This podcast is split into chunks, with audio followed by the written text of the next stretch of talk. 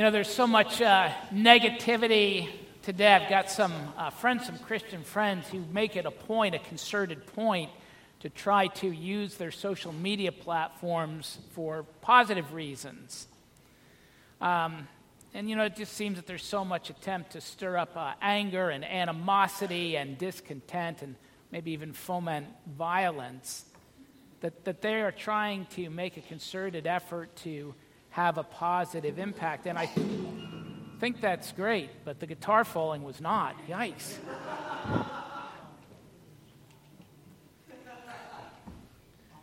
Sorry about that, Hazen.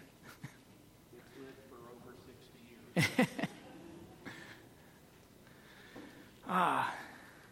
Now, how can I work that guitar into my sermon here?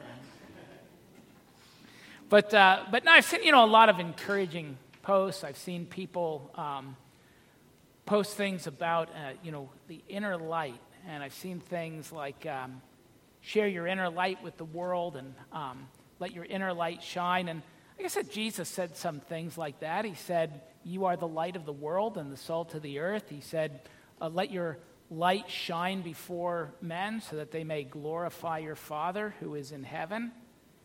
And I think that all of us, you know, certainly know people who, when they come into the room, they kind of light up the room, right? Or people that you, you meet, and, uh, and for having met them, they brighten your whole day. But I see some other posts sometimes that I'm not sure about, about this inner light. I've seen these. No matter what, let your inner light guide you. May your inner light be a path through the darkness. And I, makes me wonder do, do, do, people have an inner light to guide them that can rightly guide them? And, and is the answer to that question different whether a person is a follower of Jesus or not? Well, I want to read to you today from John chapter 11, verses 1 through 10. This is God's word. Now, a man named Lazarus was sick. He was from Bethany, the village of Mary and her sister Martha. This Mary, whose brother Lazarus now lay sick, was the same one who poured perfume on the Lord and wiped his feet with her hair. So the sisters sent word to Jesus Lord, the one you love is sick. When he heard this, Jesus said, This sickness will not end in death. No, it is for God's glory, so that God's Son may be glorified through it. And Jesus loved Martha and her sister and Lazarus. And when he heard that Lazarus was sick, he stayed where he was two more days. Then he said to his disciples, Let us go back to Judea. But, Rabbi, they said, a short while ago the Jews tried to stone you, and yet you're going to go back there? And Jesus answered, Are there not 12 hours of daylight? A man who walks by day will not stumble, for he sees by this world's light. It is when he walks by night that he stumbles, for he has no light. And Father, uh, grant us insight into your word and bless us in our considering it today. Through Jesus our Lord, we pray. Amen. Well, the Pharisees weren't playing. And Jesus wasn't exaggerating when he said, when he told his disciples that they were trying to kill him. And his disciples were beginning to get that. That was beginning to sink in. And just before this, you might recall Jesus had had the audacity to heal a man who had been born, from, uh, been born blind, and he did that on a Sabbath day. And his discussion about that with the Pharisees afterward didn't help things, they made them all the more furious. And so Jesus had left Jerusalem for the countryside out where John had been baptizing, uh, about 20, 22, maybe 25 miles from Jerusalem. A, a good day's walk. It would take a good day to walk there. Bethany, as is mentioned here, was a little village in Judea, about two miles south southeast of Jerusalem. To give you an idea of that distance, um, the Heritage High School up the road here, the distance from the end of our driveway to the end of the driveway of Heritage High School is one mile. So if you go to Heritage High School and back, that's the distance from Jerusalem to Bethany. Jesus' friends, uh, Lazarus and his sisters Mary and Martha, lived there, and Lazarus got sick there. He got so sick that, well, they sent someone to come and find Jesus to retrieve him. And this sickness, Jesus said, you know, is going to be the occasion for bringing glory to the Son of God. It's going to be an occasion for the kingdom of God to intrude itself here and to see the blessings that are going to come. It's going to be an occasion for rejoicing and for people's faith to increase. But before it is ever any of those things, it's going to be an occasion for dispelling a misunderstanding of the disciples, hopefully, for dispelling our misunderstanding as well. Because the truth is, friends, let me just say it out front the truth is that we have no inner light that can rightly guide us. Jesus came to be our light. And by time John has written his gospel, he's got that down. See, John tells us uh, throughout his gospel the many times that Jesus says that he's the light. And up to this point, he said things like, I'm the light of the world. Whoever follows me will not walk in darkness, but have the light of life. And speaking of himself, in chapter 3, he had said that light has come into the world, but people love darkness rather than light. So that by time John sits down to write his gospel, to frame the narrative of the things that Jesus has done and said, he begins it this way In the beginning was the Word, and the Word was with God, and the Word was God. He was with God in the beginning. Through him all things were made. Without him nothing was made that has been made. In him was life, and that life was the light of all mankind. And the light shines in the darkness, and darkness has not overcome it. There was a man who was sent from God whose name was John. He came as a witness to testify concerning that light, so that through him all might believe. He himself was not the light, he came only as a witness to the light. The true light that gives light to everyone was coming into the world. So, so Jesus, or I'm sorry, John gets it that Jesus came as the light. And light, of course, is what enables people to see. Right? Metaphorically, to understand. When, when somebody gets it, we say, well, he's been enlightened or he's seen the light. Or even, you know, when we're, when we're talking about understanding something, we'll say, oh, I see. And light is what enables us to see.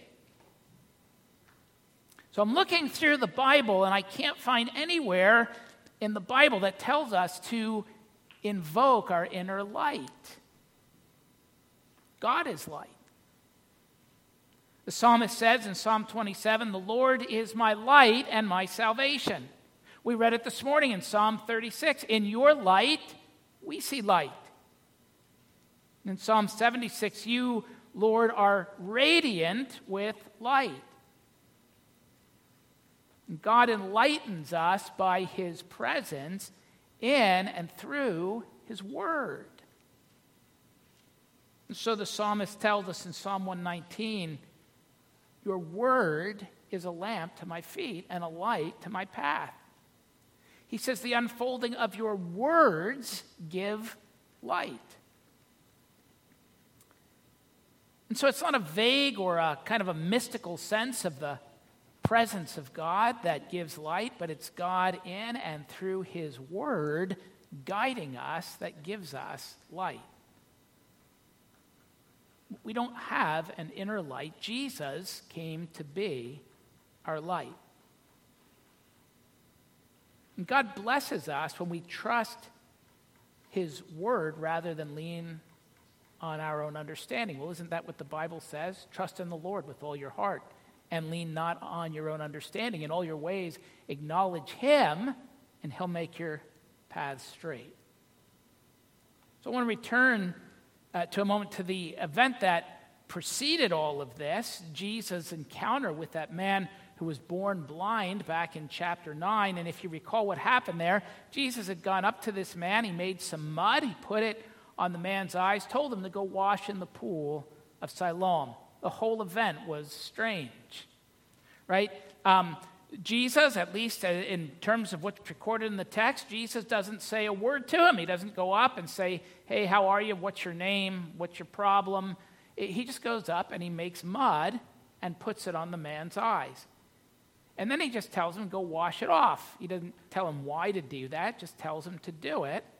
And I pointed out when we looked at that passage that there were two pools that were very near to the temple, but Jesus doesn't send him to either of those pools. He sends him all the way down to the southern end of the city, as, about as far from the temple as he could get, down to the pool of Siloam.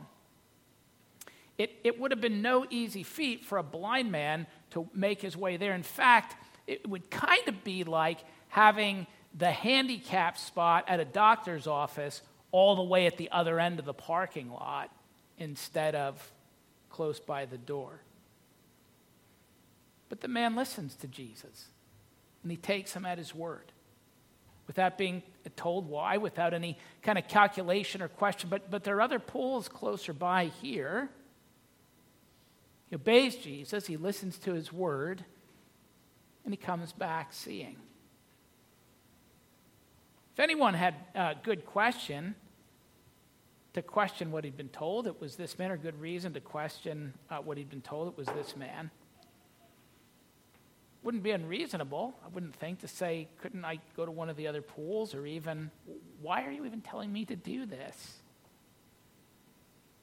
But he just does simply what Jesus tells him to do, and he's blessed beyond what he could have imagined. And it's pretty clear that up to this point, the man that was healed up to that point wasn't a disciple of Jesus. Right? He didn't even know Jesus. He was sitting there outside the temple, uh, begging, probably.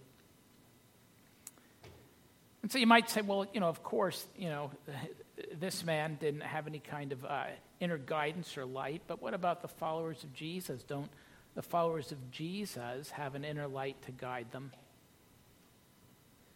A lot of times the follower of Jesus think they do. But the truth is, Jesus' disciples have no more light in themselves than anyone else. So John's told us that Jesus has gone into the hill country to get away from the Pharisees because they're seeking to do him real harm. And someone comes looking for him, telling him that Lazarus is sick and that he needs to come right away. And Jesus doesn't. He lingers there for two days. And then he says to his disciples, Now let's go back to Judea. And his disciples are shocked because they know, and he knows, and they know that he knows that the religious leaders there just tried to kill him. And he just said that Lazarus' sickness wasn't going to end in death. And so they say, But Rabbi, a short while ago the Jews tried to stone you, and yet you're going to go back there. It's, a, it's an implicit why. And it's not a sincere question for information, it's a challenge to his judgment. And it's not unique to them. happens to the followers of Jesus all the time. We get comfortable in our relationship. Maybe we even pride ourselves that we, we get it. We, we know how God thinks. We know what God will do. And so sometimes when we encounter a situation, and the best solution in, in our judgment seems to us to be something contrary to what God has said in His Word, we argue. We reason with God. We dissemble. In his classic book, Knowing God, J.I. Packer notes that sometimes the followers of Jesus can get the mistaken notion that God has taken us into his confidence, and we can therefore see what he's doing and we can reason with him like we stand on some kind of equal plane with Him. And I don't think that's unique to our age. You know, Paul picks up a quote from the prophet Isaiah when he asks, Who has known the mind of the Lord that he should become his counselor? You might say, but, but Pastor, don't Christians have the mind of Christ? Well, certainly that's what 1 Corinthians 2 says. What do you think that means? You think that means that you have your own light? Or that Christians can walk in the light of Christ? The light of God's presence is in and through His Word, not through vague and mystical spiritual impressions of my own inner light. My, my sense of what I think God, God would do in this case, or God should do. And that's the point of Jesus' answer to his disciples.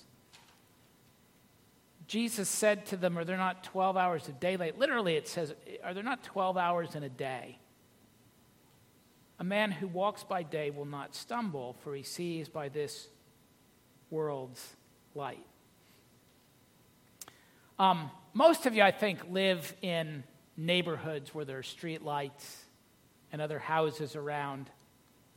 Um, my neighborhood is not a bright neighborhood by any means. If I go outside at night, I can see stars in the backyard. And yet, if I ever have to run uh, trash out to the can on the side of the house um, late at night after the sun has gone down, I don't have to worry about seeing. There's enough ambient light there from street lights, from the light from other people's houses. It's a different story if you live in a secluded place where there are no streetlights. And some of you live in places like that. Some of you have lived in places like that.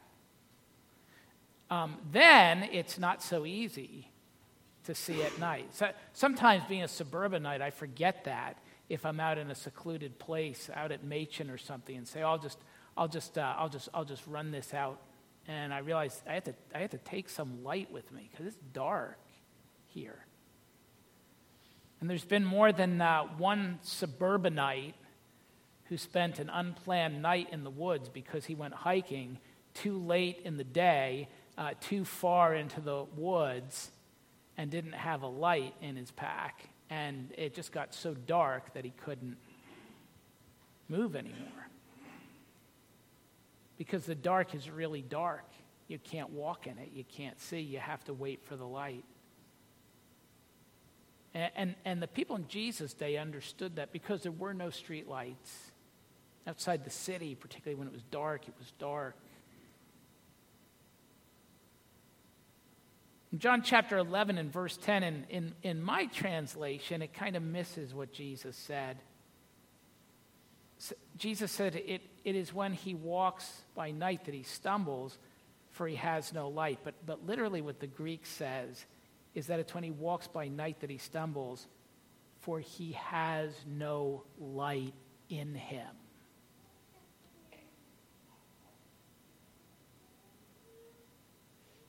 And people can walk in the day because there's this enormous ball of fire in the sky by which we can see.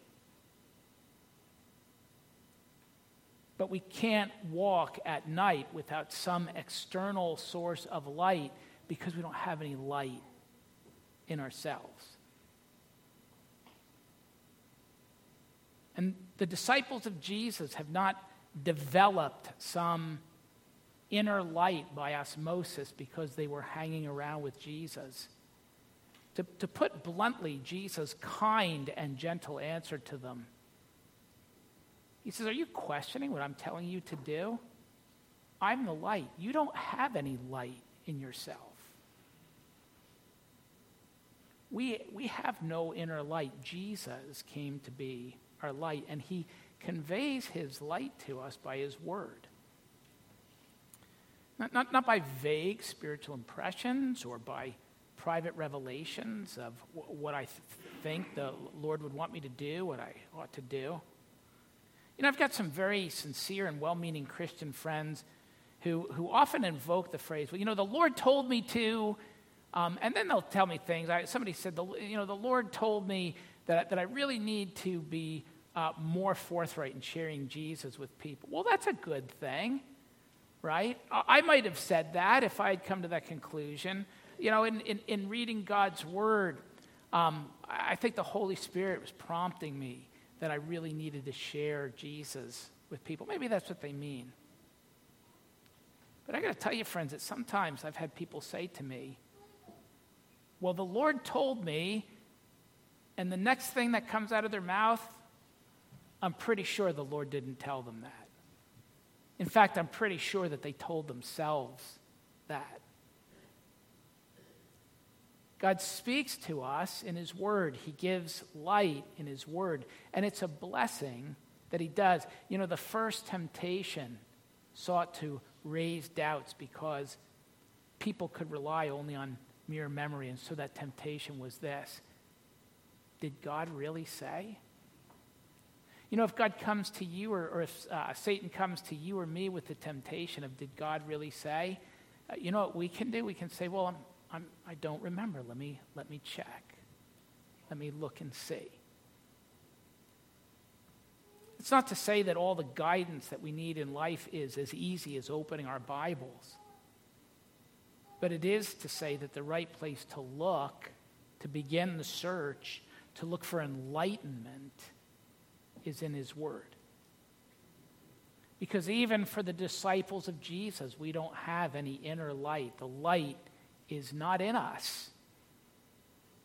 Jesus came to be the light of the world, and He prayed Father, sanctify them by the truth. Your word is truth. We don't have any inner light. Jesus came to be our light, and He gives us light through His word. You know, God's also given us the, the sacraments of baptism and the supper. But those things are not self explanatory they're explained to us by His Word. So I'm going to ask our elders if they'll come forward to distribute the elements of the Lord's Supper.